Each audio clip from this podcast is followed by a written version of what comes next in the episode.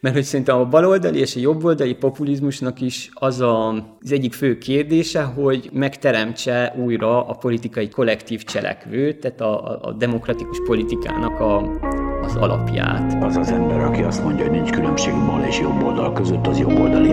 Mi nem az ellenzék ellenzék, hanem az ellenzék lelkiismerete szeretnék lenni. Megint úgy van, hogy olyan ember, aki nem cselekszik, állhat azon az állásponton, hogy az egész társadalom egy elvetendő valami amikor a kapitalizmus világmérdő bukására én sem látok rövid távol kilátást. Miért tetszik lábjegyzetelni a saját életét? Miért nem tetszik átélni? Miért csak reflektál?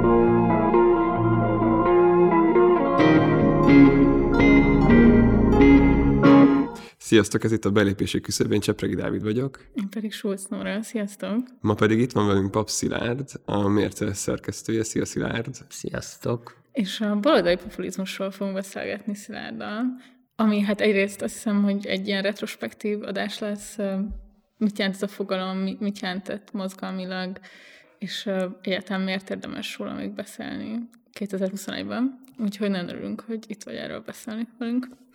Ugye úgy tartjuk számon 2021-ben a baloldali populizmus, mint a baloldal utóbbi éveinek egy sikertelen stratégiája. És arra vagyunk kíváncsiak, hogy te hogyan értékeled ezt a baloldali populizmust, mint stratégiai megfontolást a 2010-es évek Hát főleg nyugati baloldalán lehet 2010-es évek előtt beszélni baloldali populizmusról. Úgy egyáltalán, hogy látod, mi a baloldali populizmus? Vagy mi volt a baloldali populizmus lényege? Milyen kérdéseket tett fel, és milyen válaszokat adott ezekre a kérdésekre?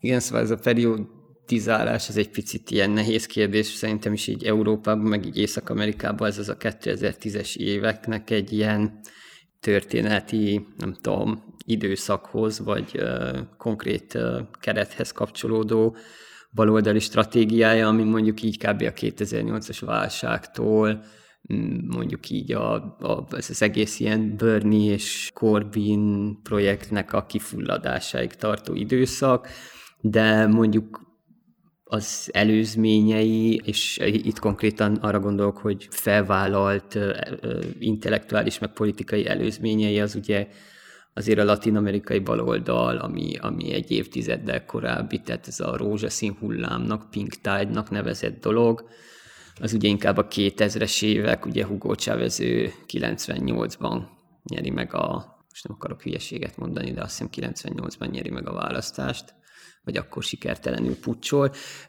Szóval, hogy lényeg az, hogy egy évtizeddel korábban, tehát a 2000-es években emelkedik fel Latin Amerikában. Mindenképp egy ilyen neoliberalizmusnak a, ez az ilyen kései fázisához kötődő politikai stratégia, ami kimondottan ezt az egész ilyen tőke erőteljes globalizációját problematizálja, a politikának, meg a kormányzásnak ezt az ilyen technokratává válását problematizálja, a nemzetközi intézményeknek a, a szerepét problematizálja. Latin Amerikában ez ugye egy ilyen organikusabban illeszkedik a latin-amerikai baloldalnak, vagy a latin-amerikai progressziónak a, a hagyományához, az antiimperializmus révén, és hát ott viszonylag tisztábbak is ilyen szempontból a képek, vagy a, a, a törésvonalak tisztábbak kép politikailag, hogy ki kivel van, meg ki ki mellett áll, és akkor ehhez képest ugye jön Európában, amikor később, ugye a centrumban azért később jelennek meg ezek a válságtünetek, vagy később válnak akuttá ezek a válságtünetek, amik a periférián sokkal hamarabb érződnek.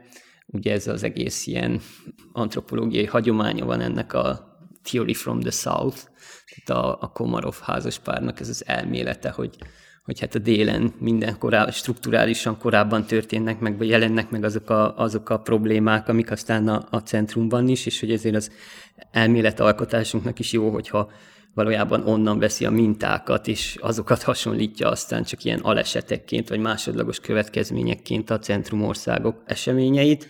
Igen, szóval ez... Ez ilyen leninista dolog, és nem, hogy az imperializmus bumeráng hatása, vagy Hobson. Szóval nem, hogy, hogy Hát, hogy, vissza, hogy a centrumba visszat, és hogy már az első világháborúról is van ez a marxista elmélet, hogy, hogy ez ilyen bumeráng hatása volt. A Igen, hát, hát alapvetően szerintem akármilyen, tehát hogyha ilyen világrendszer struktúrában nézzük is, igazából a tőke, vagy hát így a, a, a nemzetközi tőke, vagy a globális tőke, az mindig a, a kísérletezést az sokkal könnyebben meg tudja csinálni a periférián, mert ott sokkal kevesebb az ellenállás, mind politikai, mind társadalmi ellenállás.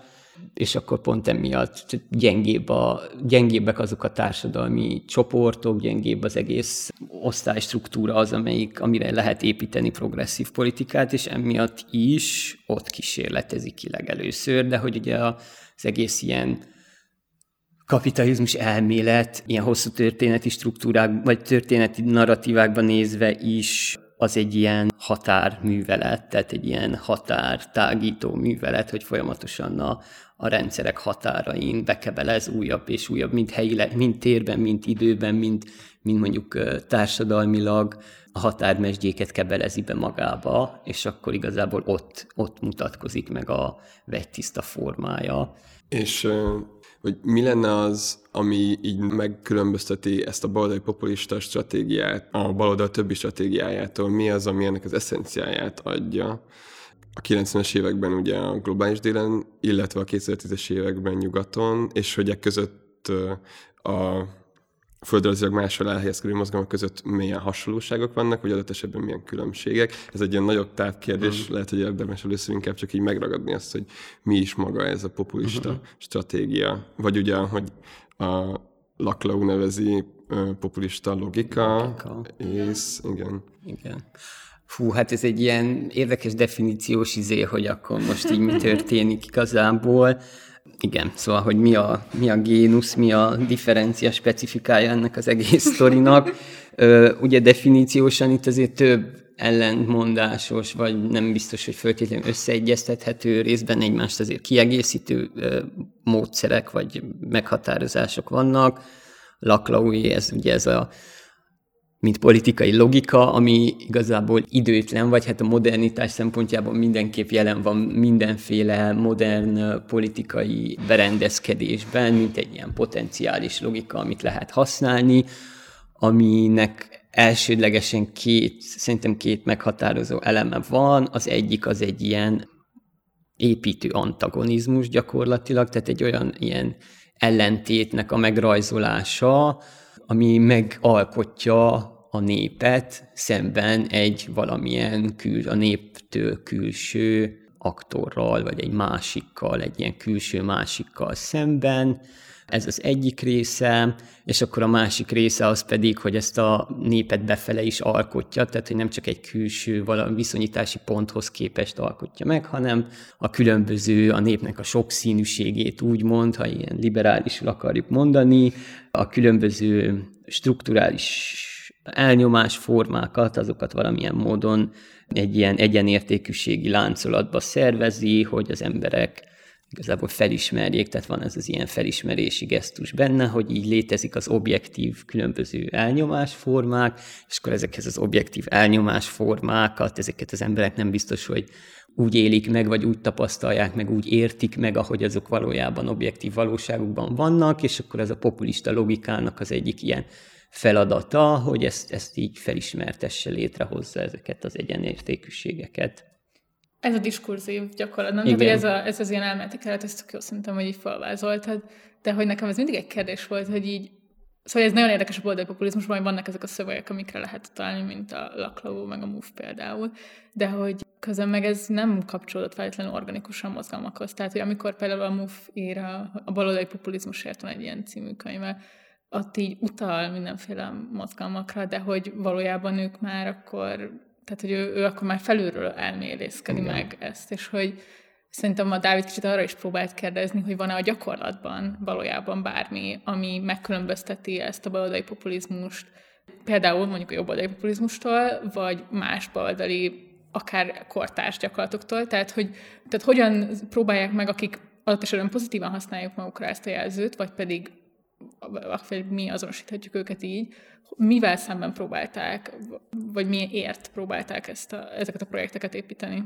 Na hát igen, szerintem ez itt jön be az, hogy adhatunk ennek az egésznek egy ilyen intézményes dimenziót, meg adni kell neki egy történetiséget, ez általában az, ami azért ebből a laklói keretből hiányzik jelentősen, az, hogy így mikor, milyen adott kontextusban történik, mert ugye azt is lehet mondani, hogy így, szóval, hogy vannak olyan rendszerek, a történelem során mindig különböző formában, amik mondjuk így öm, erősebb ilyen tőke vagy a javak koncentrációját hozzák, ez mondjuk így a, akár visszavezethető az ókori Rómába is, hogy mit tudom én, a pun háborúk után kialakul egy ilyen nagyon erős föld koncentráció, tehát egy nagyon kevés ember kezében koncentrálódik a termőföld így a Itália területén, vagy a római, a Rómának a, a centrumában, és akkor ennek hatására létrejönnek ilyen populista izé mozgalmak, mint a Caius Gracchus, meg ezek a típusú izék,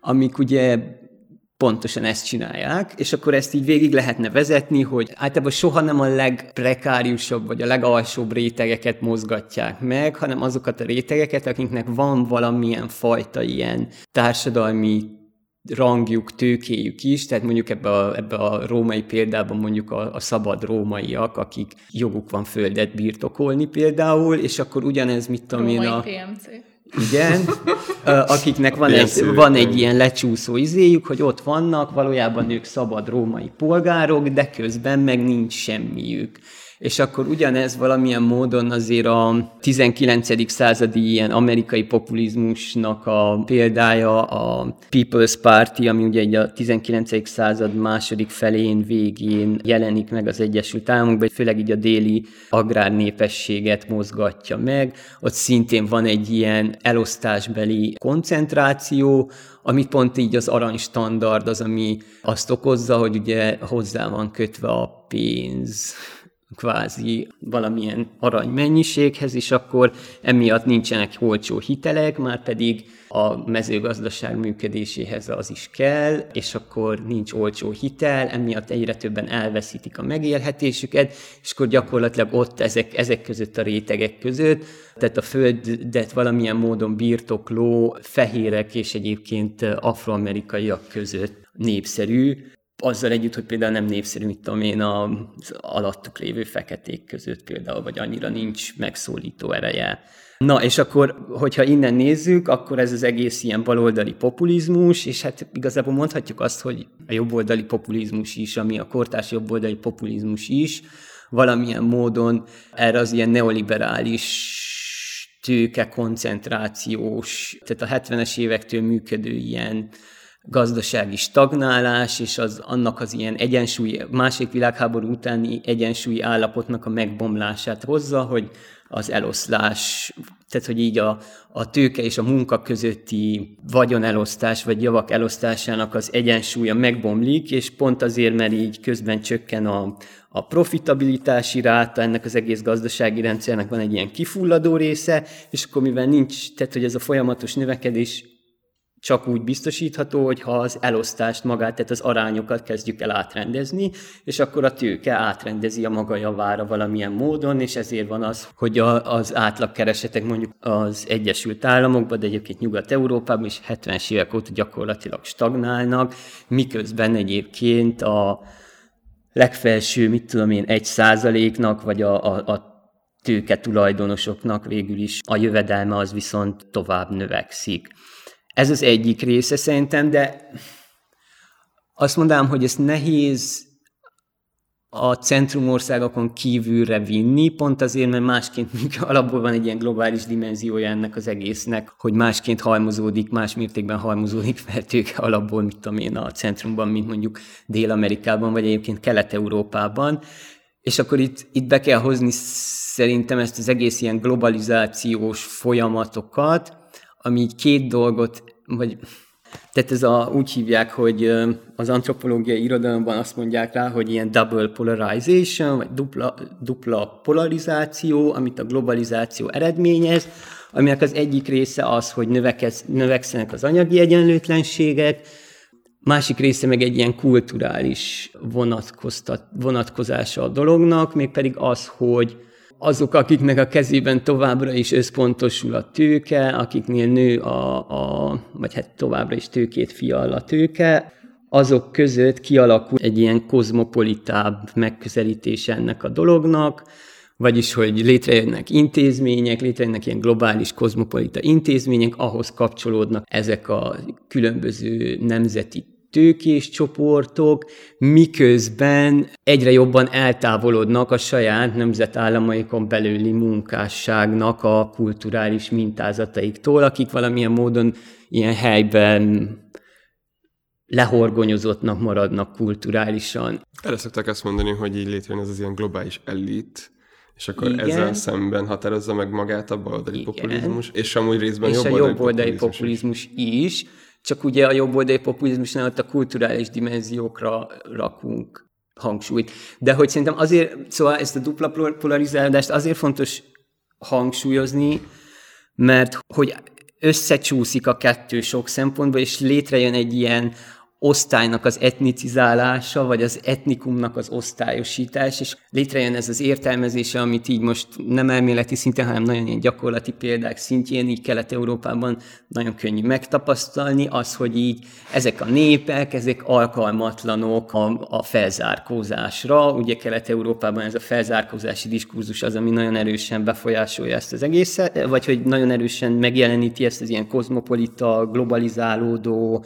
vonalat, és az történik így a rendszerváltás előtti egy évtizedben, meg a rendszerváltás utáni egy-két évtizedben, hogy van egy ilyen nagyon erős kisajátítás, kisemmizés, a, a névlegesen közjavak azok privatizálódnak, elvesznek a, egy csomó munkahely, és közben ezek emiatt ezek az emberek frusztráltak, és akkor ez úgy értelmeződik ilyen domináns értelmezési keretekben, hogy hát valójában nem alkalmasak ezek a népcsoportok a felzárkózásra, és az, ami az ő kisemmizettségük, az valójában az ő alkalmatlanságukat Uh-huh. Vagy De egy darabig azért megy ez, nem? Hogy, hogy, tehát, hogy pont Magyarországgal kapcsolatban ilyen nagyon pozitív volt így a nemzetközi megítélésre, nem pont így az átmenet után annak, hogy tényleg itt látszik, hogy az eliták csatlakozni akarnak az EU-hoz, és hogy az emberek is valójában szinte már, hogyha az ilyen preferenciákat néztük, akkor látszott, hogy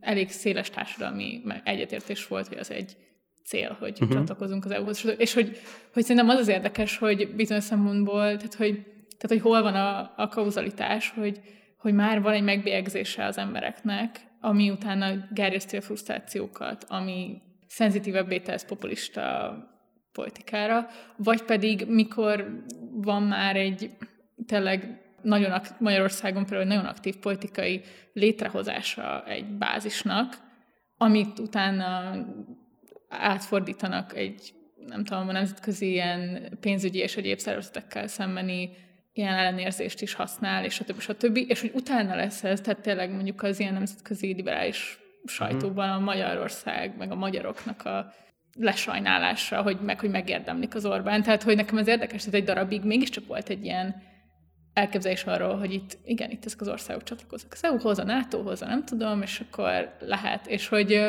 hogy ilyen szempontból egy darabig, mint hogyha tehát, hogy, hogy mi az, ami az elitek megbélyegzése, uh-huh. és például Magyarországon most szerintem az elitek is, tehát a, az Orbánista Igen. elitet lenézi a nemzetközi elit, és mi az, ami a népnek a lenézése. Uh, Hát, vagy én amilyen ö, empíriát ismerek ezekkel kapcsolatban, ott szerintem a kauzalitás, ez így előbb van a, a, ez a kisemmizés része, és utána jönnek az ilyen megbélyeg, utána jön a frusztráció, és utána a megbélyegzés, és ebből a szempontból én, tehát például a tök érdekes ránézni mondjuk Kolozsvár példájára, ahol elég sok ilyen szociológiai, antropológiai kutatás született azzal kapcsolatban, hogy az ott felfutó nacionalizmus a 90-es években, ugye ez a Györgye Funár és Nagy Románia pártja nevezettű ilyen szélsőséges nacionalista magyar ellenes sztorinak a felfutása a 90-es évek legelején, tehát ugye Funár 92-ben nyeri meg az első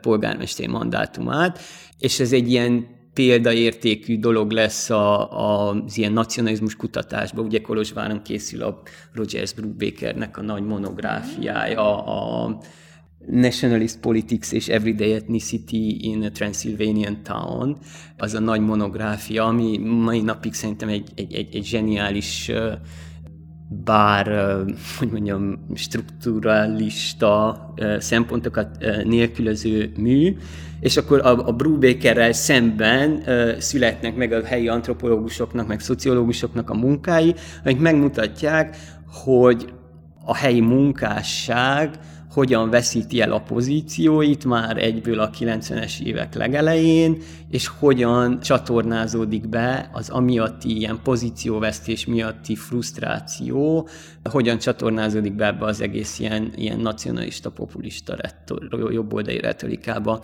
De ugyanezt megcsinálták Lengyelországban, és ugye van a Don Kalbnak, a, a, a belga antropológusnak egy, egy számomra nagyon kedves tanulmánya, aminek az a címe, hogy beszélgetés egy lengyel populistával, Conversations with a, with a Polish Populist, és... Ez való.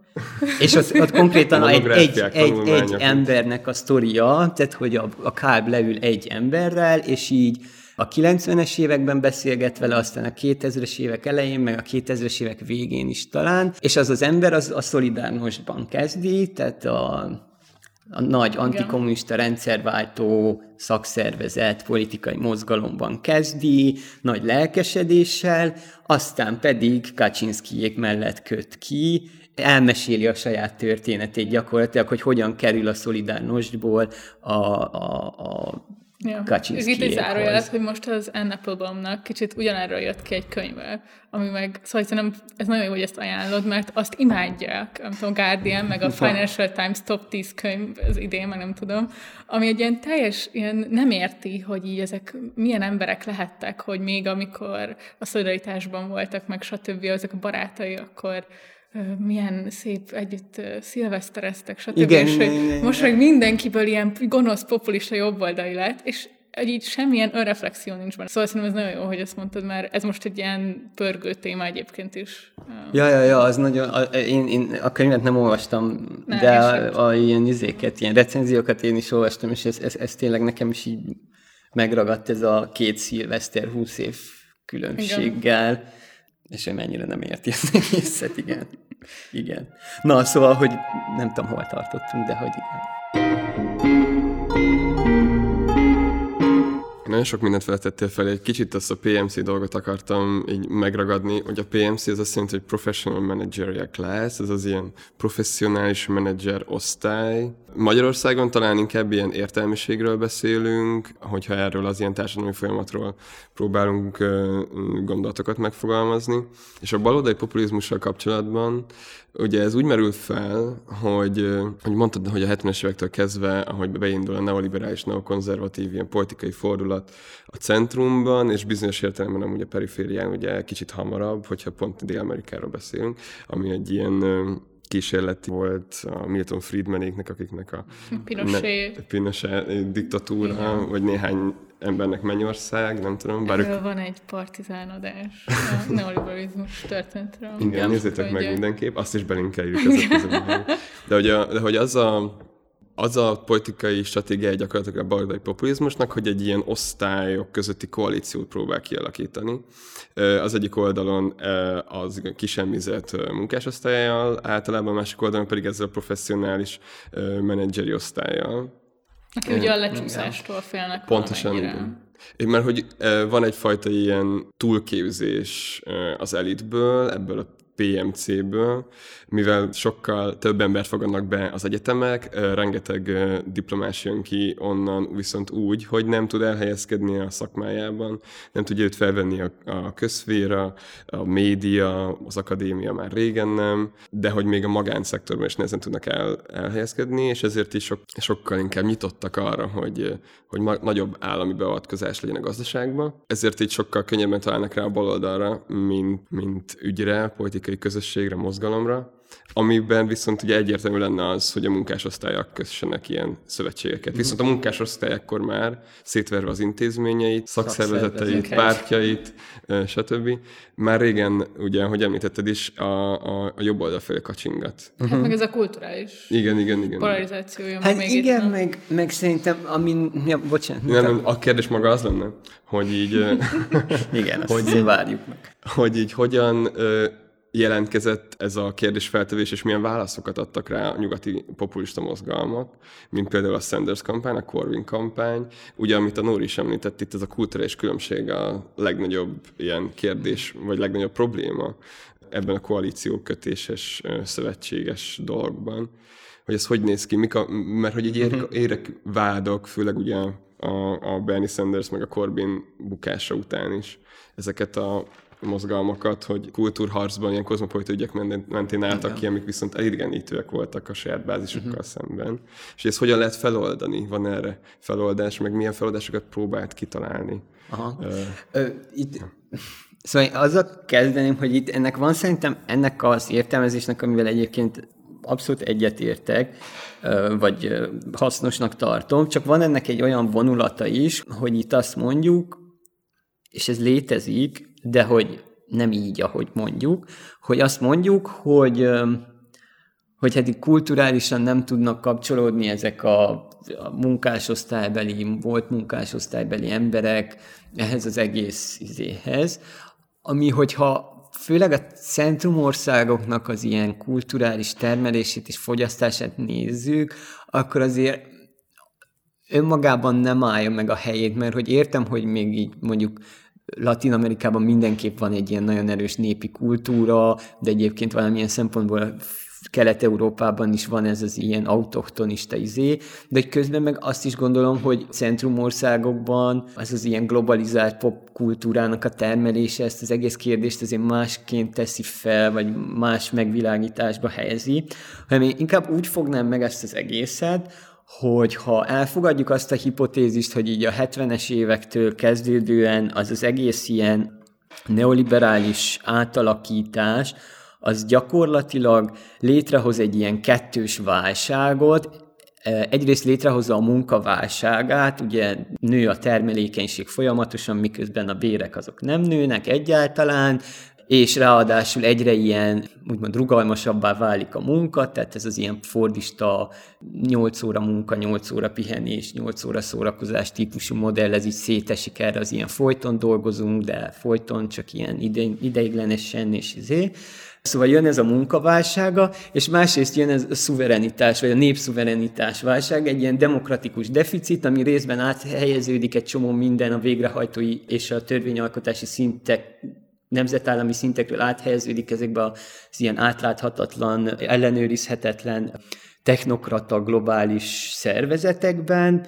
Másrészt pedig egy ilyen erős társadalmi dezintegrációt látunk, hogy így megszűnik az a, annak az ilyen egy, magától értetődő tudása, hogy ki is a, ki a kollektív cselekvő, mert hogy szerintem a baloldali és a jobboldali populizmusnak is az a, az egyik fő kérdése, hogy megteremtse újra a politikai kollektív cselekvőt, tehát a, a, demokratikus politikának a, az alapját. Az egyik fő kérdése, hogy megteremtse újra a politikai kollektív cselekvőt, tehát a, a demokratikus politikának a, az alapját. És akkor szerintem a baloldali populizmuson belül sem egy ilyen, van, nincsen egy ilyen egyértelmű válasz. Szerintem voltak, és folyamatosan még így utólagosan is vannak erről viták, amik általában úgy jelentek meg, hogy ez az ilyen osztályredukcionista, vagy materialista, redukcionista oldal, ami ugye azt mondja, hogy akkor itt van egy ilyen alapvető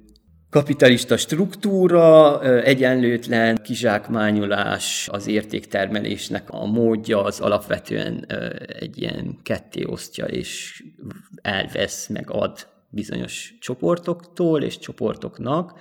Szóval, szóval, hogy van az egyik oldalán ez, és akkor van a másik oldala, ami mondjuk ez az ilyen, szerintem részben igazságtalanul Laklaura tolva rá, mm. sokkal inkább, inkább ilyen, igen, és sokkal inkább Chantal Mouffe, mm. tehát, hogy ugye a Laklau azért meghal egy adott ponton.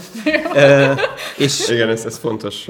És az örökségének az egyik legfontosabb továbbvivője az, az kvázi igen, a felesége. A Laklaura is tolják ezt az ilyen hogy hát ő nem annyira tartotta fontosnak ezeket a materiális dolgokat, Igen. hanem hogy inkább ezt az ilyen mindenféle ilyen identitás, meg megélés, meg érzés, Igen. az elnyomottság ér, különböző érzései, gender, meg különböző elnyomottsági identitások, de szerintem ez sokkal erősebben érvényesül a Chantal Mouffe-nál, de hogy most ez, ez lényegtelen, de hogy van ez a másik oldal is, tehát van ez az ilyen a materiali, materiálisnak a primátusát hirdető oldal a baloldali populizmuson belül, és van a, amelyik ezt az egész, mat, igen, ez, ami, ezt az egész materiálist egy, egy apró egyenértékű igen. résznek tekinti a többi más izével, és akkor ez a két opció van arra, hogy hogyan, honnan fogjuk meg a, a közösséget, honnan alakítsuk újjá a közösséget, és hát az a kérdés, hogy ez alapból nem egy ilyen légvár volt-e, akármelyik oldalról nézzük. Mm.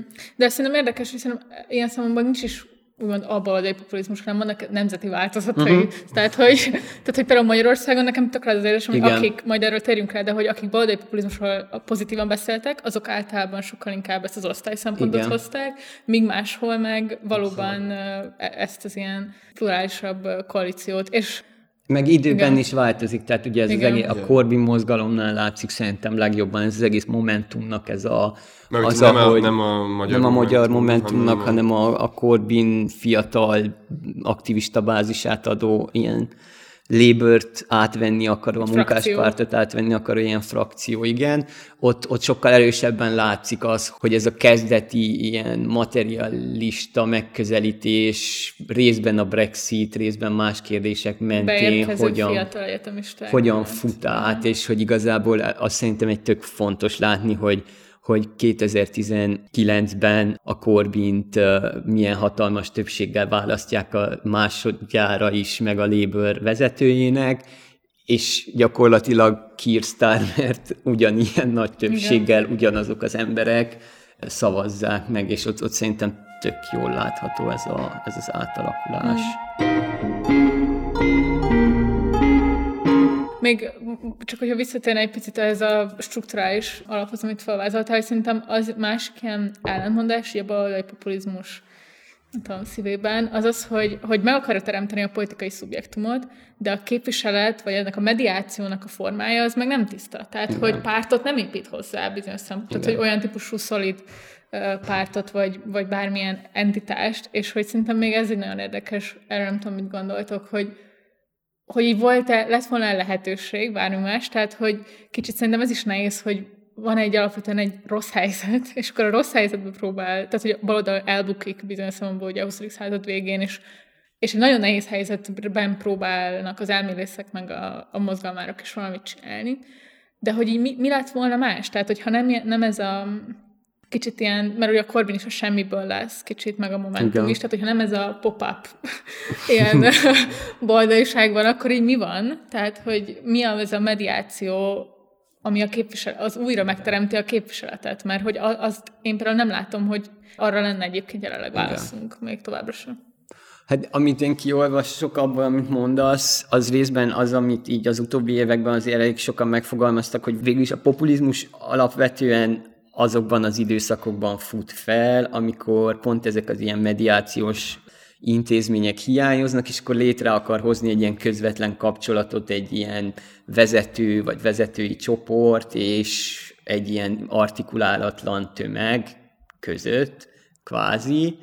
Szinte ennek van egy ilyen nagyon-nagyon sokat hátralépve, van egy ilyen metaszintje az én fejemben, hogy igazából minden politikai szereplő, akár progresszív, akár konzervatív oldalon nézzük, azok, akik sikeresek, azok így megteremtik a saját maguk ilyen társadalmi koalícióját, megteremtenek egy ilyen közösségi cselekvőt, akinek a nevében aztán tudnak dolgokat csinálni. És ezt valamilyen értelemben a munkás, vagy a szervezet munkásság is egy ilyen megkonstruált valami, nyilván materiális, objektíve létező folyamatokból, de hogy azért ez egy ilyen munkaeredménye, amit a, a, a szakszervezetek, meg a szociáldemokrata, a szocialista pártok a 19. század másik felében, 20. század elején elvégeznek. És akkor szerintem ez volt a koncepció itt is, hogy valójában elvégezzük ugyanazt a munkát, hogy akkor itt megszervezzük ugyanúgy, ahogy a nagy elődök, a, a, a, ahogy a munkás mozgalom megszervezte a munkásságot, mint közös, vagy mint ilyen cselekvő kollektív szubjektumot, akkor mi is szervezünk egy ilyent. Na és akkor itt van szerintem a twistje az egész sztorinak, hogy viszont a szervezet munkásság az bizonyos feltételek között létezett, és az egyik ilyen feltétel, hogy létezett egy olyan, hogy társadalom. We live in a society. És pedig Vagy az a társadalom... azt mondta, hogy nincs olyan. Olyan már nincs, na de hogy pont ez a sztorinak Kivitel. szerintem a trükkje, hogy, hogy a, a modernitás megszüli a társadalmat részben ilyen izé, nem értem ezt a poént. Ez boomer vagyok, amit poént mondtok, és el is nyomom. Ez lehet volna egy, nem, egy kacaj, kacajtásra fogunk kierőszakolni. De van még időnk szerintem. Jó vicceket mondtam, biztos. Sziasztok, ez itt a belépési küszöb, egy kis szünetet szeretnék Ezt lejátszuk kint, aztán folytatjuk. Ö, na, Szóval, tehát, hogy, nincs társadalom. Hogy, hogy, de, hogy volt, tehát a munkás mozgalom megszervezésének az volt az előfeltétel, hogy van egy társadalom, ami úgy jött létre, hogy ugye, és akkor itt ilyen, ilyen nagy klasszikusokra mehetünk vissza, mint Benedict Anderson, meg Ernst Gellner, meg ezek, akik elmesélik azt, hogy az ipari forradalom hogyan termel ki egy társadalmat, hogyan jön létre ennek egy kulturális dimenziója, oktatás. Legjobban van egy ilyen román származású szociológus, ez a hát románul Eugen Weber, de franciáson Eugène Weber. szóval, hogy lehet mondani akár, hogy románosan csak én szoktam mondani, mert szerintem senki nem érdekel, hogy csak én, mint ilyen díszromán, engem érdekel ez a sztori ennyire. Na de lényeg, hogy neki van egy olyan könyve, hogy az a címe, hogy Parasztokból franciát, pezencintű frenchman, és az például egy tök, tök jó sztoria, hogy elmeséli, hogy így ilyen random ilyen izé, provinciális izé, breton parasztokból, meg ilyen izékből hogyan csinálnak francia népet, és ennek van egy materiális része, mindegy. Na de hogy van ez a társadalom, amiben azt gondoljuk, hogy így ez egy földrajzilag behatárolt valami, ami időben van egy ilyen egy, egy, egyidejűsége, hogy így felismerik az emberek, hogy hát amit én itt kapálgatok, az közben más valaki Párizsban, meg más valamit csinál, és akkor így izé. Na, és ez volt az előfeltevés, hogy egyáltalán szervezni lehetett munkás mozgalmat, hogy volt egy ilyen előfeltevés. És akkor a kortás populizmus meg egy radikálisan más, egy ilyen teljes ilyen metadezintegrációs részben akart integrálni azokkal az eszközökkel, vagy azokkal az ilyen elképzelésekkel, ambíciókkal, mítoszokkal, amiket kiolvasott a száz évvel ezelőtt, tíz évből munkás Igen. mozgalomból. Hát meg kicsit nem az, hogy például amikor a Corbyn elmegy a nagy brit zenei fesztiválra a Glastonbury-re, és akkor az egy ilyen csúcs pillanataként van értelmezve a Corbyn projektnek, hogy hány százezer ember egy zenei fesztiválon a Corbyn figyeli, és hogy ebből nem az a tanulság, amit levonnak, hogy fú, valamit mégsem úgy csinálunk, hogy az a hagyományos baloldalt építse, hanem má- másoknak tetszik. Tehát, hogy valahogy van szerintem egy ilyen tényleg egy ilyen vagy egy ilyen hasonlás ebben, hogy így egyszerre gondolják nagyon sokakról, hogy a hagyományos baloldalt építik, miközben nem azt építik. Igen, miközben azt akarod mondani, hogy közben igazából egy középosztai projektet csinálnak. Hát vagy, vagy valamilyen vagány dolgot, nem? Tehát, hogy kicsit ilyen menü akart lenni yeah. a baldai populizmus, szerintem mindig nem. Hát, hogyha ilyen rossz, vagy hogy mondjam, nem rossz májú, mert szerintem egyébként tök helyén való dolgok, de hogy, hogy van ennek ez az ilyen, ezt is belinkeljük majd, lábjegyzet, pont. Hogy... Egyébként azt mondták nekünk, hogy lábjegyzeteljük magunkat igen, az adásokban, úgyhogy hát nem úgy, mint a... Fontos, én nagyon, igen, igen. Nekem nincsenek eredeti gondolataim, csak ilyen, Na, hát, úgyhogy így így lábjegyzetelem. Szóval, hogy van ez a, amit egyébként lefordítottunk a mércére is, úgyhogy olvashatom magyarul is, ez a Benjamin Fife és... Ja, Fife. Igen, a fifék, hogy hogy nekik van ez az I can't relate, hogy nem tud, na, yeah, szóval, igen. hogy van egy ilyen pszichoanalizáló értelmezésük a baloldali populizmusról, és ők ott írják ezt, hogy hát valójában amit szerveztek, az egy ilyen bál, valahova ki is írtam ma, igen, ellenhegemonikus bál, tehát, hogy ez, igen, hogy így igen. ott vagyunk, és így, így teljesen extázisban vagyunk attól, hogy így jaj, de fasza, hogy itt egymásra találnak az elnyomottság érzéseink, és hogy így annyira magunk Igen. alá csináltunk ettől az élménytől, hogy azt el, viszont elfelejtjük, hogy hát azért valami politikai stratégia is kéne, Igen. és akkor az egyik része, amit, a, amit az eredeti felvetésedben szerintem benne van, Nóri, az, hogy hát, hogy így nem építettek ilyen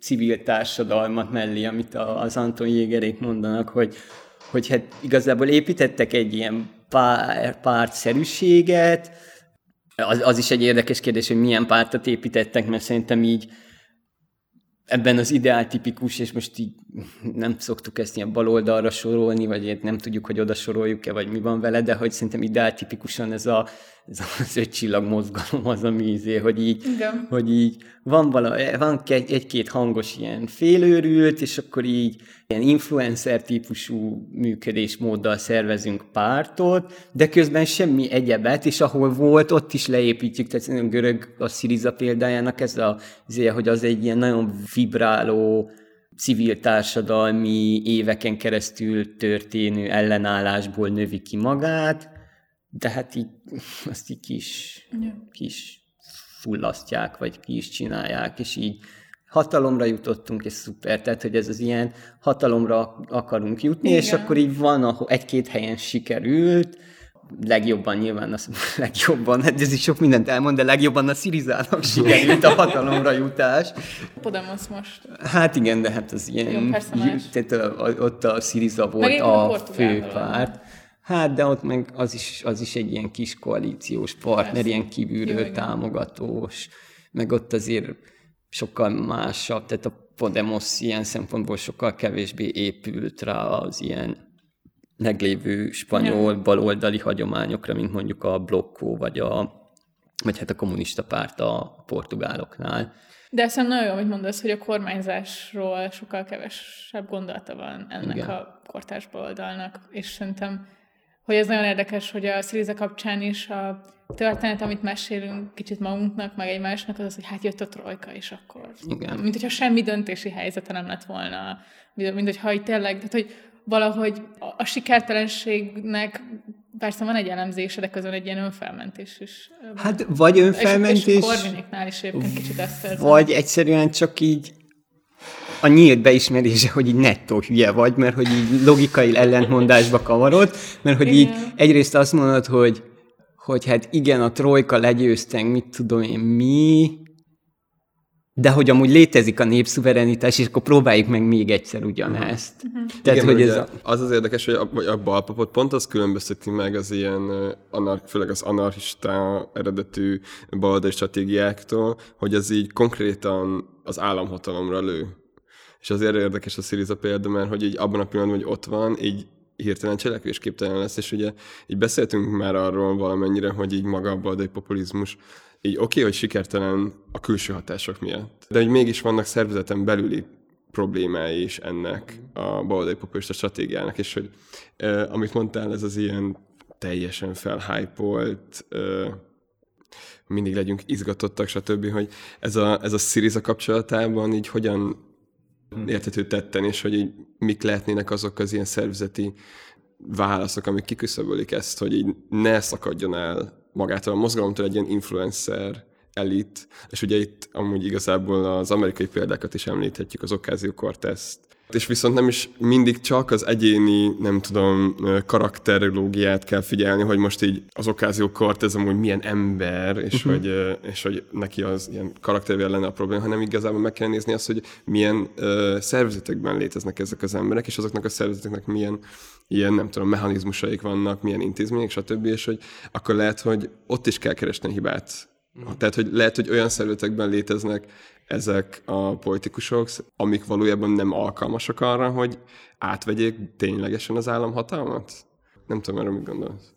Az az igazság, hogy nem, nem, nem tudom, és bennem ez a kérdés egy kicsit úgy is szokott feltevődni, hogy így, hogy így a jelen körülményei között lehetett, vagy lehetne másként, és nem tudom erre a választ őszintén, mert egyrészt így azt gondolom, hogy hát hogy ebben az egész ilyen, ilyen spektákulum társadalmás, ilyen digitalizált világban, ráadásul most még így, még ez a Covid is egy ilyen, szóval, hogy egy ilyen, van egy csomó ilyen egymásra rakódó, ilyen demobilizáló izé, hatás, mint tudom én, Kelet-Európában ezeknek a gulyás kommunista rendszereknek a, is volt egy ilyen nagyon erős ilyen passzivizáló hatása, hogy így így a vizé kis maszekóján, meg a kertedet ápolgasd, és amúgy így lesz valami, és akkor közben meg így van ennek az egész ilyen globális neoliberalizmusnak is egy ilyen nagyon erős, ilyen passzivizáló, meg ilyen szétdaraboló hatása, és akkor erre még, ha ráadod ezt az egész ilyen social media részt, amivel kapcsolatban én, én nagyon csak rosszat tudom mondani, sajnos ilyen nagyon ludita, izé, felgyújtanám az egészet, de hangulatom van általában, néha nem, de az öt perc, de hogy a, a, annak meg megint az a, az a hatása, hogy hát így ilyen gyakorlatilag ilyen elismerési orgiává változtatja a politikai zét, hogy így igazából nem azt akarom, hogy megváltozzon valami, hanem így azt akarom, hogy így meghallgassatok, mm-hmm. és mhm. akkor így hallgassatok meg, ismerjétek el, hogy nekem milyen rossz, sajnáljatok, és akkor így azzal így, így meg is oldódott minden. Megvan ez az ilyen kicsit epistemológiai vonzata is az egésznek, hogy hát valójában semmit nem ismerjük a valóságot, és ha megismernénk, akkor aztán minden jobb lenne, és ezek mind összejönnek ebbe a baloldali populista projektben, ami szerintem így, tehát hogy én is tökre így hosszú ideig lelkesedtem ezért, és nagyon sok mindenki lelkesedett ezért a, ezért a dologért, de hogy közben meg látni kell ezeket a, ezeket a mechanizmusokat, amiken belül működtünk, vagy működtek, és én arra nem, nem, nem tudnék így kimerítő választ adni, hogy, hogy, hogy ezt lehetett volna másként csinálni. És ezért mondom, hogy, hogy szerintem tök fontos az, hogy így hol is beszélünk ezekről a dolgokról, mert hogy, hogy én még mindig azt gondolom, hogy Latin Amerikában sokkal egyszerűbbek ezek a képletek, meg ugye általában a periférián sokkal egyszerűbb ezek a képletek, mert, mert ez az egész ilyen PMC kérdés, amit itt, itt feszegettek, az, az szintén egy ilyen, ez ilyen tipikusan ilyen perifériás, félperifériás probléma az én szememben, hogy ezek az ilyen közvetítő rétegek, akiknek van egy ilyen, a periférián meg félperiférián van egy ilyen privilegizált pozíciójuk, hogy ők közvetítenek gyakorlatilag a, a centrum modellje a és a helyi zék között, és akkor így minél vastagabb ez a réteg, annál, annál ilyen hát izé, kurtabb lesz ez az egész baloldali populizmus, és ott, ahol ezek így nincsenek, hanem így vannak ilyen tök jól beazonosítható, kizsákmányolt rétegek, és nekik ilyen organikusan kifejlődő értelmiségiei vagy vezetőik, és tudom én, ez az egész ilyen Evo Morales, Fugó Chávez, ezek, mhm. ez a vonal, ez, ez, ez, ezt képviseli, ott ez is sokkal egyszerűbb abból a szempontból, hogy persze nehéz a harc, és ahol vágják a fákat, hullik a forgács, és emiatt... Nagyon szeretem ezt a mondást. Azért óvatos. Körülbelül fél éve hallottam először. Is. Ahol Csodálatos. vágják a fát, ott eltörik a tojás. Addig jár a korsó. Vágják a fát. Így. Szóval, hogy de hogy ott van egy ilyen tisztább helyzete, mert ott Igen. pont ez az ilyen PMC, az így tudja, hogy így nem, tehát hogy ott nem akar, ez a PMC nem akar így baloskodni, meg emancipálni, yeah. tudják, hogy így honnan jön a pénz, honnan jön a basszus, ahogy majkáik éneklik, és a tengeren túlról jön a basszus. Ez a most tényleg arról szól, hogy jön a basszus a tengeren túlról. Úgyhogy igen, szóval, hogy ez így mind világosabb És mi újság. Magyarországon? Ha, most akartam Ah, én is ezt, de jó, de stip-stop. nem.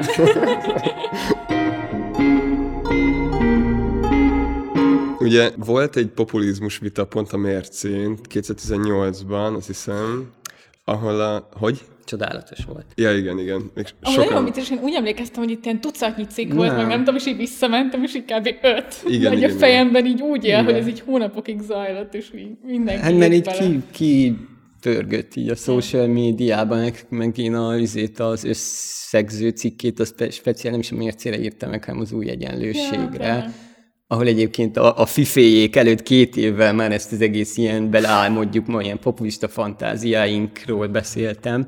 Hát, mégiscsak vannak saját gondolatai. Mégiscsak vannak saját gondolatok. Na mindegy, szóval már kérdésed lehet. volt, amit megint nem hagytam. Nem vagy, tényleg ráérünk. Az lett volna igazából a kérdésem, hogy lehet, hogy inkább kommentnek hívnám.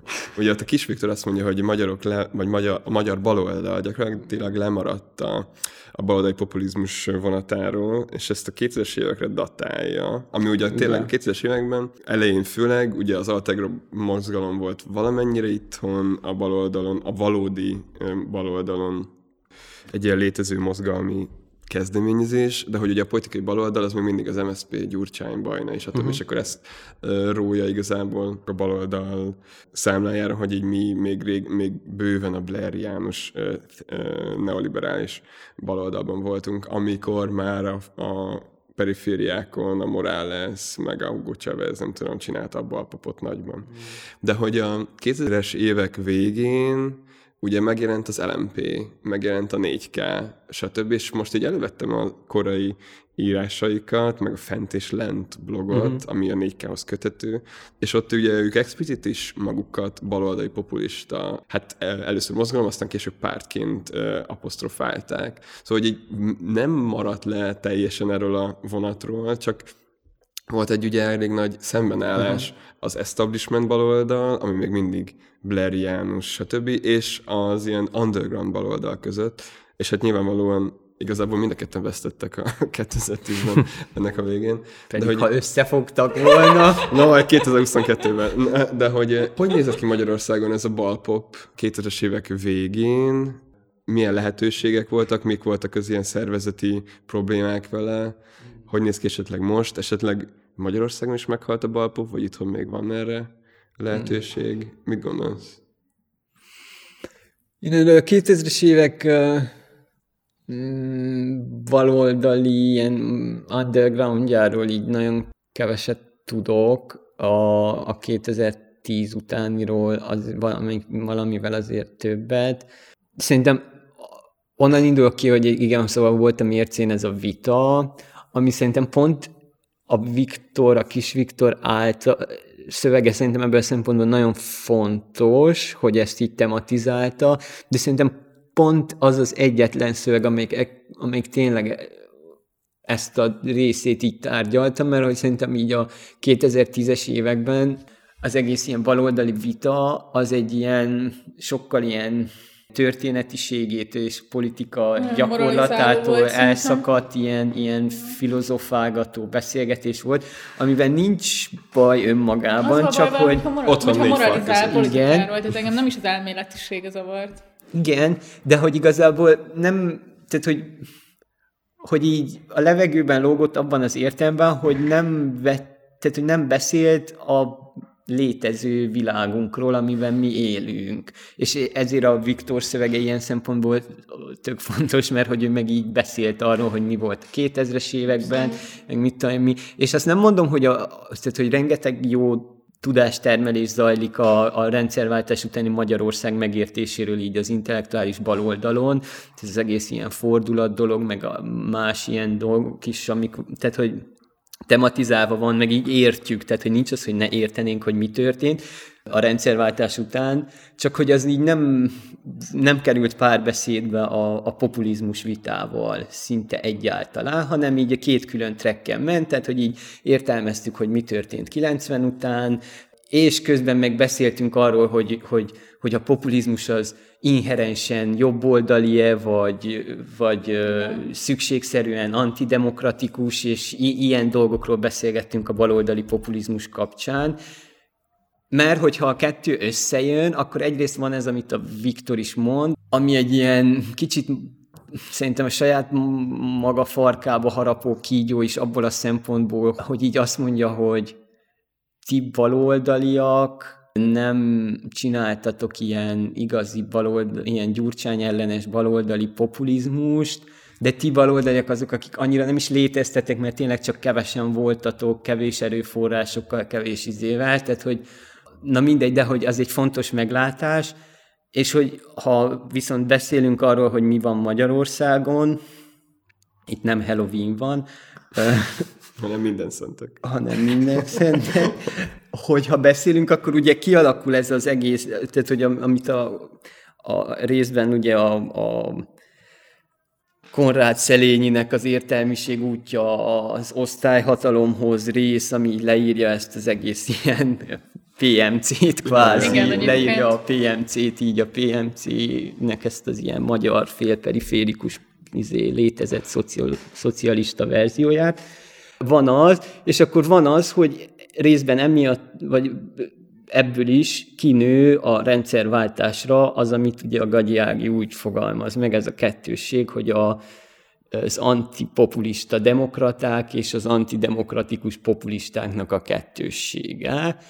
Azok, akik a, a demokratikus antipopulisták, a technokrata felzárkózni akarunk a nyugathoz típusú, ilyen menedzser szemléletű, depolitizáló valami, és akkor másik oldalon meg ez a csurkista, később Orbánista ilyen, ilyen populizmus, ami meg ezt a, pont ezekre az ilyen diszpozessziókra fekszik rá, vagy azok, azokban merítkezik, meg azokat használja, lovagolja. Szóval innen nézve én nem tudom, hogy ebben a kettősségben a, a baloldali populizmusnak milyen lehetőségei lettek volna a 90-es évek után közvetlenül szerintem így, és partizános ilyen beszélgetések, meg interjúk is jól mutatják, így akár most ez az Andor László, és akár amit korábban a Krassóról csináltak, hogy, hogy hát mekkora terepe volt így baloldali jaskodni ebben az egész ilyen 9 rendszerváltás után évben, és 2000-es években pedig szerintem már így teljesen beállt ez a technokrata centrum versus, versus ilyen demagóg nacionalista jobboldalnak a, a kettőssége, ami egyébként beállt ugyanúgy mindenhol a régióban, tehát hogy nem az van, hogy ez egy ilyen turáni átok, hanem ugyanezt történik Romániában, ugyanezt történik Lengyelországban, és mindenhol a régióban. Szóval innen nézve nem, tehát hogy az, az a mércés populizmus vita ezzel nem vetett gyakorlatilag számot, hanem más, más tétekkel. Megbukott a Sanders kampány, megbukott a Corbyn kampány, a Labour az átalakult egyfajta ilyen ö, konzervatív, valamennyi ö, munkásjogot követelő politikai párt, stb. Mi lesz azokkal, akik csinálták a balpapot? Léteznek ilyen nagyobb tömegszervezetek, amik nem feltétlenül közvetlenül kötöttek ehhez a két jelölthöz, de hogy azért így elég nagyban megdobta a tagsági számokat. A DSA mint tömegszervezet egy 300 milliós országban. Hát, azért... hát, hogyha nincsen társadalom már, akkor egy ilyen szervezet tömegszervezetnek számít. De hogy az lenne igazából a kérdésem, hogy, hogy így mi lesz ezután, mit fognak csinálni azok a szervezetek, azok az emberek, akik a balpopra tették fel a házukat, és aztán elveszítették. Szerintem van egy részüknek, tehát egy részük biztos, hogy így most így demobilizálódik, meg így az egész politikából így kiábrándul, és hát ugye az, hogy így hogy így ezekre a rendszerekre mennyi hatást, vagy erre a neoliberalizmusra mennyi hatást lehet így alulról nyom, kifejteni, az így azt látjuk, hogy hát valami keveset, és hogy valójában, ha valami megbuktatja a neoliberalizmust, az akkor inkább a Covid lesz, ami átalakítja egyfajta ilyen, nem tudom, ilyen gondoskodó atomizáltságba ezt a dolgot, hogy így, hát igen, így ülünk otthon, és így az állam ad ilyen stimulus csekkeket, és százezer forintot, hogy beoltatjuk magunkat, amiben így, érted, jól van, szóval, hogy nekem így Persze. nincs ezzel bajom, hogy így izé, de hogy akkor így elfogyasztgatunk, és akkor így adnak azért pénzt, hogy így megmentsük gyakorlatilag a kapitalizmus, de hogy ez így valójában, igen, ez így az ilyen tecseri régenizmusnak a,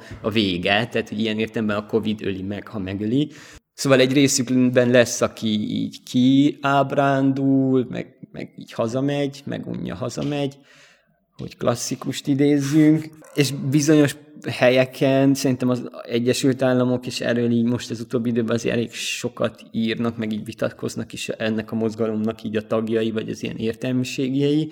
Egy részüknek van ez a, van funkciója ebben a demokrata párton belül, mert így gyakorlatilag ebben az ilyen identitáspolitikai paradigmán belül eljátsza ezt az ilyen túl radikális, de egyszerre legitimáló szerepet, tehát hogy azt mondja, hogy akkor azt mondom, hogy defund the police, vagy mit tudom én, és akkor erre azt mondja Joe Biden, hogy hát ez mekkora hülyeség, de közben meg tényleg kell ezzel a problémával valamit kezdeni, és akkor én majd csinálok valami problémát, Hát és akkor ezek a, igen, és akkor ezek a mozgalmárok meg elmondják, hogy hát ez valóban nem elegendő, de azért mégiscsak egy jó irányba tett lépés, igen. és akkor így, így van ez az ilyen, hát gyakorlatilag igen, ez az ilyen al- alkotó, el, vagy ilyen konstitutív másiknak a szerepe, hogy így, hogy így egyrészt ötleteket ad, egyrészt legitimál, egyrészt a saját létezése által legitimál, hiszen annyira ilyen. Igen. Mondjuk ez nekem mindig nehéz, hogy amikor a balosokat ezzel e, számon kérnik rajtuk azt, hogy kooptálódnak a gondolataik, szóval, hogy akkor így mi az alternatíva, hogy így meg se szólalunk, tehát, hogy, Igen, nem. tehát, hogy én ezt például nagyon nem szeretem, mikor, tehát, hogy mikor ez van, a kooptálás van, úgymond számon kérve, mert hogy így melyik az a gondolat, melyik az a stratégia, Igen. amit nem lehet használni más célokra, nem? Szóval, hogy Igen, persze, ez, ez, ez, ez szerintem, ja, szóval, hogy ez egy ilyen konkrét mérlegelési helyzet, de hogy ez nem tudom, hogy tud-e politikai stratégiai szinten megjelenő kérdés, vagy stratégiai szintű kérdésként megjelenni, vagy inkább ez az ilyen egyéni döntéshelyzet, hogy akkor szerintem én azt gondolom, hogy hát én örülök, hogyha kooptálják az én gondolataimat, és hogy az egy ilyen rendszerfenntartó elem lesz, mert hogy azért mégiscsak jobb lesz tőle a világ, ez egy ilyen egyéni döntésem, vagy azt mondom, hogy én kivonulok, én nem akarom a nevemet adni ezekhez a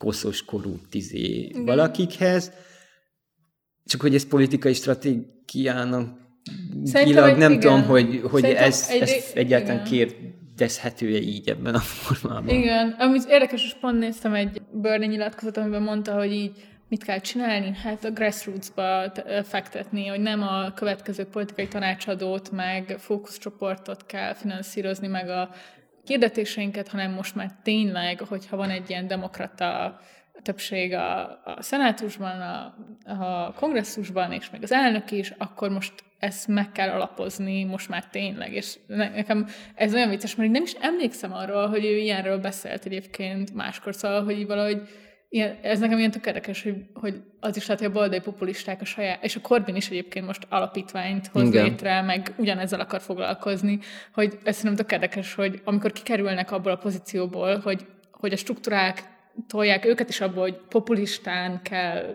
baloldaliak uh-huh. lenniük, akkor kicsit megjelenik az, hogy valójában ők is, tehát ezt látják, hogy szükség Igen. van ilyen szervezésre, és e- ilyen szempontból szerintem van egy ilyen, hogy nem, nem azt, hogy nagyon akarnám, hogy pozitív kicsengése kell legyen mindig mindennek, de hogy, hogy ebből a szempontból szerintem lehet itt most egy ilyen típusú nyílás, hogy a balos politikai elit is szeretne menni ezek felé, és hogy ilyen szempontból ez nem egy kivonulás lesz, hanem integrálódik nagy politikába. De hogy szerintem, vagy abban nem értek egyet, hogy ezt nem mondták volna korábban. Szerintem kimondottan az ameri- tehát ez a burnista izének ez volt mindig Igen. is a, hogy így grassrootsot kell építeni, és hogy azzal nyomást gyakorolni. Hát jó, csak ez nem mindegy, hogy ez egy kampánycsapat, vagy közösség. Igen, Tehát, hogy ez nem mindegy, hogy, hogy grassroots ca- campaign groupot csinálok, és, és azzal tolom a helyben a burnit, vagy pedig csak azt akarom, hogy legyen helyben közösség, ami utána mm. csinál valamit.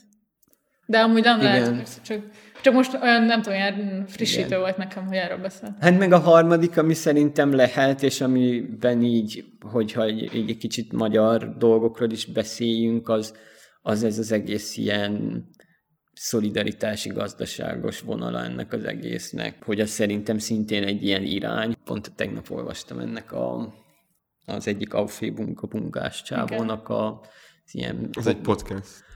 Meghalt a populizmus. Igen, a George Ford. A George Fordnak, igen. Hogy ezek az ilyen kisebbségi politiká, politizálások, de hogy nem úgy kisebbségi, hogy etnikai, vagy szexuális, vagy mit tudom, milyen kisebbség, hanem hogy így nem is ambicionálja ezt a többség alkotást, hanem hogy így városban váro, helyben, igen, helyben, helyben ilyen alternatívák kiépítése, ilyen ez a, és hogy nekem ez a, vagy én így, így, így konceptualizálom ezt az egész ilyen szolidaritási gazdaságizét is, hogy ez az ilyen mikro szinten történő építkezés. Hát ezt hívjuk úgy, hogy a háttérországot kell építeni. Igen, de szerintem pont az, hogy ez nem, hogy megint hiányzik az, hogy ebből hogy lesz politika, tehát a mhm. mediálásról semmi gondolkodás, vagy nem azt mondom, nem, gondolkodás biztos van róla, de hogy tehát hogy ez az, ami szerintem így produktumban hiányzik, hogy az nem elég, hogy helyben lesznek közösségek, tehát ezt valahogy le kell fordítani politikai képviseleté. De aztán ugye, hogyha politikai gyakorlat közben csinálsz, vagy próbálsz grassroots csinálni, akkor csak a kampányban is nincsen valós tevékenység. Ez az ilyen ja, értem, nehezen igen. feloldható izé dilemma szerintem. Hát meg, meg kérdés, igen, szóval, hogy ez a mediálás, meg ezek, szóval itt azért szerintem van ez a kérdés is, hogy, mi felé mediálni ezeket, a, vagy hogy milyen intézmények, vagy ilyen közép-mezószintek vannak, vagy kell létrehozni, mert hogy, hogy mondom, ez, a, ez az előfeltételezés, hogy itt alulról nyomás lehet ezekre az államokra gyakorolni, tehát hogy az a kérdés, hogy így milyen államokban élünk most. Tehát, hogy ez a neoliberális, posztneoliberális állam, ami valójában igazából már nem is törvényhozó hatalom, hanem csak végrehajtó hatalom valamilyen szempontból, az így mennyire befolyásolható, mert akkor igen, ha azt mondjuk, hmm. hogy befolyásolható, akkor nyilván ki lehet találni azt, hogy milyen mediáló igen, intézmények. Tehát, hogy erről például sokan beszélnek, hogy a Covid kapcsán is az emberek hamarabb kezdték el így betartani ezeket a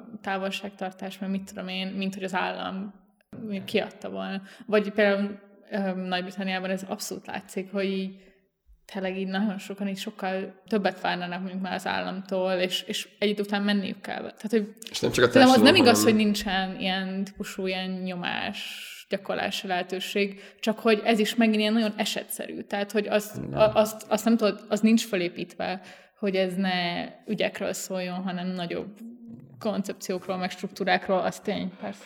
Meg nekem ez régóta kattanásom, és ez egy ilyen nagyon unortodox és reakciós gondolat, de hogy, hogy legalább így a magyarországi szempontból így 2014-es netadós tüntetések óta gondolom azt, hogy így az egyetlen dolog, ami mentén így emberek mozgósíthatóak, az így a fogyasztás, uh-huh. és hogy nem mint állampolgárok, hanem mint fogyasztók tudnak hatást gyakorolni az államra azon keresztül, hogy nyomást gyakorolnak a piaci szereplőkre, mint fogyasztók, és itt most nem arra gondolok, hogy BSM vagy BDSM, hanem hogy, hogy, hogy, hogy BSM, az izé a bolykot, a, ja. hogy hívják az izraeli bolykot. Na, most én mondtam egy olyan viccet, amin nem nevettetek ez egy ilyen nap. Szóval hogy nem arra gondolok, hogy itt most ilyen ez az etikus fogyasztásos ja, izé, hanem ez... arra gondolok, amit most mondtál, hogy hogyha, a... Hogyha hogy a, a fogyasztásban, akkor amellett lehet mobilizálni. Igen, egyrészt, másrészt, hogy valójában ez, hogy a, a Covid alatt is az emberek előbb mozdultak, ott is inkább nem mint állampolgárok, hanem mint fogyasztók mozdultak, Igen. hogy nem kezdtek el járni helyekre, meg izé, bevásároltak WC papírból, mint az állat, és Igen. izé... Hát azért, mert a, De... nem csak, hogy a közösségi élet gyakorlatilag a fogyasztás köré szerveződik már. Igen. Ma, tehát, hogy így ezért lehet. De szerintem ez nem reakciós, tehát pont az, hogy belátni, hogy ez van, nem? Ja, de szerintem tehát, ez hogy, abban a szempontból reakciós, hogy Hogyha így... erre építesz csak és kizárólag politikát, akkor azt el, el tudok hogy elmegy. Mármint, hogy arra, hogy jó, hát akkor a fogyasztói jogokat kell megvédeni. Nem is az, hanem hogy akkor tényleg csak influencereket gyártasz te is. Igen. És nem Igen. semmi mást. Igen. Na, mert hogy, hogy tényleg ezt, ezt gondolom, hogy így elsősorban mi, mint emberek, így, mint közösségi lények, inkább vagyunk fogyasztók, így 2020-ban, vagy 21 van már, hogy 2021-ben inkább vagyunk fogyasztók, mint sem állampolgárok, Igen. és hogy azonnal a szerepünkön, csak hogy az egy más, log, az egy más kényszer, tehát hogy az, annak is vannak ilyen de meghatározottságai, hogy mit lehet abban úgy csinálni, és mit nem. És szerintem, ha ezt a belátást így integrálni akarjuk valahogy a baloldalba, az így egy ilyen nagyon hosszú munka, intellektuális munka, aminek még így a, az elejének az elején se vagyunk. Ugyanakkor viszont ez egy nagyon szép végszó. Fúha.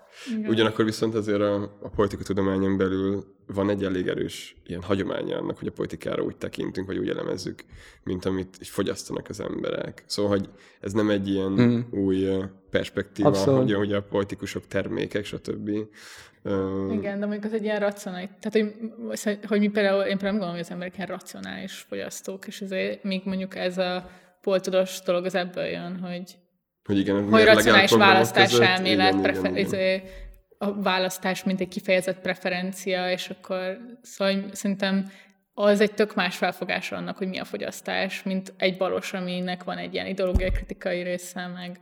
Hát De szerintem nem csak, mert szerintem van ez az ilyen izé, deboriánus része is. Hát az, az, és ezt a balpop, az, az, az, arra gondoltam, Szóval hogy én úgy veszem észre, hogy, vagy hogy így egy, az volt az érdekes szerintem a balpop elméletében, az ilyen Chantal Moftól, hogy pont ezt kéri számon, hogy így a baloldalban nincs meg ez az ilyen, nem tudom, marketing szemlélet, meg ez az érzelmi vonulat, és erre próbált választ adni a Sanders, meg a Corbyn is, akik bizonyos értelemben valójában egy ilyen terméket kínáltak, és sokkal jobban meg volt bennük ez az ilyen marketing szemlélet, mint a régebbi baloldali jelöltekben, vagy mozgalmakban.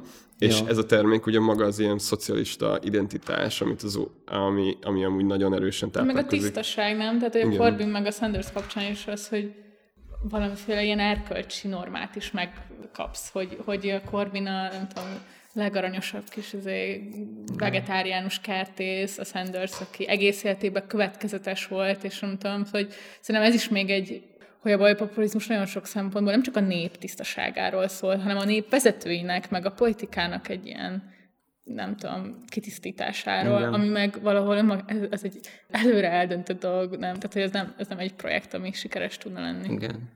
Meg ehhez nem kell baloldaliak lenni. Tehát, hogy a, ugyanúgy a liberális oldal, meg ez egy ilyen generációs politikai uh, kommunikációs húzás, hogy így a régi öreg korrupt elit menjen, most itt a fiatal, tiszta kezű, stb. ezt ugyanúgy használhatja a jobbik, fiatal, használja a Momentum. szóval, igen. Ja. Hát igen, de hogy ilyen szempontból szerintem ez a egyrészt itt megint vissza lehet menni akkor ehhez az egész PMC problematikához, hogy itt igazából mire, mire is van szükségünk, arra van-e szükségünk, hogy így politikai változást elérni, vagy arra van szükségünk, hogy kiposztolhassuk a Facebookra, hogy ott voltunk ezen a tüntetésen, meg mit tudom én, hogy valami, mert hogy szerintem egy baloldali politikának legalábbis részben olyan bázisa kéne legyen, akinek nem ez az elsődleges tétje, Hát még más az, aki Instagramon van, meg TikTokon. Hát igen. Meg más az a 200 aki Twitteren Magyarországon, tehát hogy... Hát ja. akkor megint az a, ez már nagyon sokszor lett konklúzió, hogy egyszerűen baloldalnak TikTokra van szüksége. Hát, igen. Meg mémekre. Tényleg amúgy a balpopnak a másik ilyen nagy húzása az, a, hogy a baloldal mégis tud mémezni. Lehet, hogy, lehet, hogy ott veszett az egész, hogy... Nagyon vicces, mert ezt tegnap írtam a Szilárdnak, és nem írtam a Dávidnak, hogy írtam nekem. oh. Úgy rákapcsoltam itt a közös baloldali tudatra. Igen, és én mondtam a Nórának, hogy én nagyon gyűlölöm a mémeket, és uh, azt gondolom, hogy... Oké, okay, boomer. Hát így is írtam a végén, hogy hashtag boomer, de igen, azt gondolom, hogy ez civilizáció vége, ahogy tudjuk. Na ez a reakciós gondolat. Mondja, Még TGM-et a... nem említettük ebbe az adásba. Igen, de, de nem, én nem TGM-et akartam említeni, hanem ezt a, izét, a, van ez a Thatcherista csodálatos Julius sorozat, a, a, izé, a Yes Minister és a Yes Prime Minister, és akkor abban van a, izé, a, a Sir Humphrey, a, a, a, köz, a, a tökéletes közszolga, aki mindenre azt mondja, hogy this is the end of civilization as we know it. Hát én is ezt gondolom a mémek körül. Jó, hát De ezt kivághatjuk. Hogy ilyen őszinte voltál. Akkor valami komoly képet kell kitalálnunk ehhez az epizódhoz. Igen. Akkor köszönjük, hogy eljöttél, köszönjük, hogy hűséges hallgatónk vagy. Köszönöm szépen a meghívást. Nagyon rég lelkesedtem meghívásért ennyire. Ó, nagyon örülünk nagyon neki. Szerintem nem egyszeri meghívás volt ez. Rengeteg olyan téma van még, amiben szívesen beszélgetnénk veled. Vagy amiről szívesen beszélgetnénk veled. Nektek pedig köszönjük, hogy hallgattatok. Papszilárd a Mérce szerkesztével beszélgettünk baloldali populizmusról és mémekről. Hogyha tetszett az adás, akkor mindenképpen iratkozzatok fel a... Mire? Partizán Podcast Partizán csatornáira. Podcast csatornáira. Így van, nagyon fontos már a különböző top 10-es listákban majdnem lenyomtuk Puzsért. Úgyhogy, Igen, meg a Balázséket, ami nagyon durva. Igen, úgyhogy iratkozzatok fel, és a leírásban megtaláljátok a Partizán Patreon ö, felületét, ahol be tudtok szállni, hogyha tehetitek ennek az adásnak és a többi tartalomnak is a finanszírozásába. Ö, Megtaláljátok a mi Facebook oldalunkat, Instagramunkat, social media szörnyű, de legalább tudtok írni nekünk, és nagyon szívesen fogadunk minden visszajelzést, vagy a belépési küszöbkukat.gmail.com-on e-maileket is. Úgyhogy vigyázzatok magatokra, és köszi. Sziasztok! Sziasztok!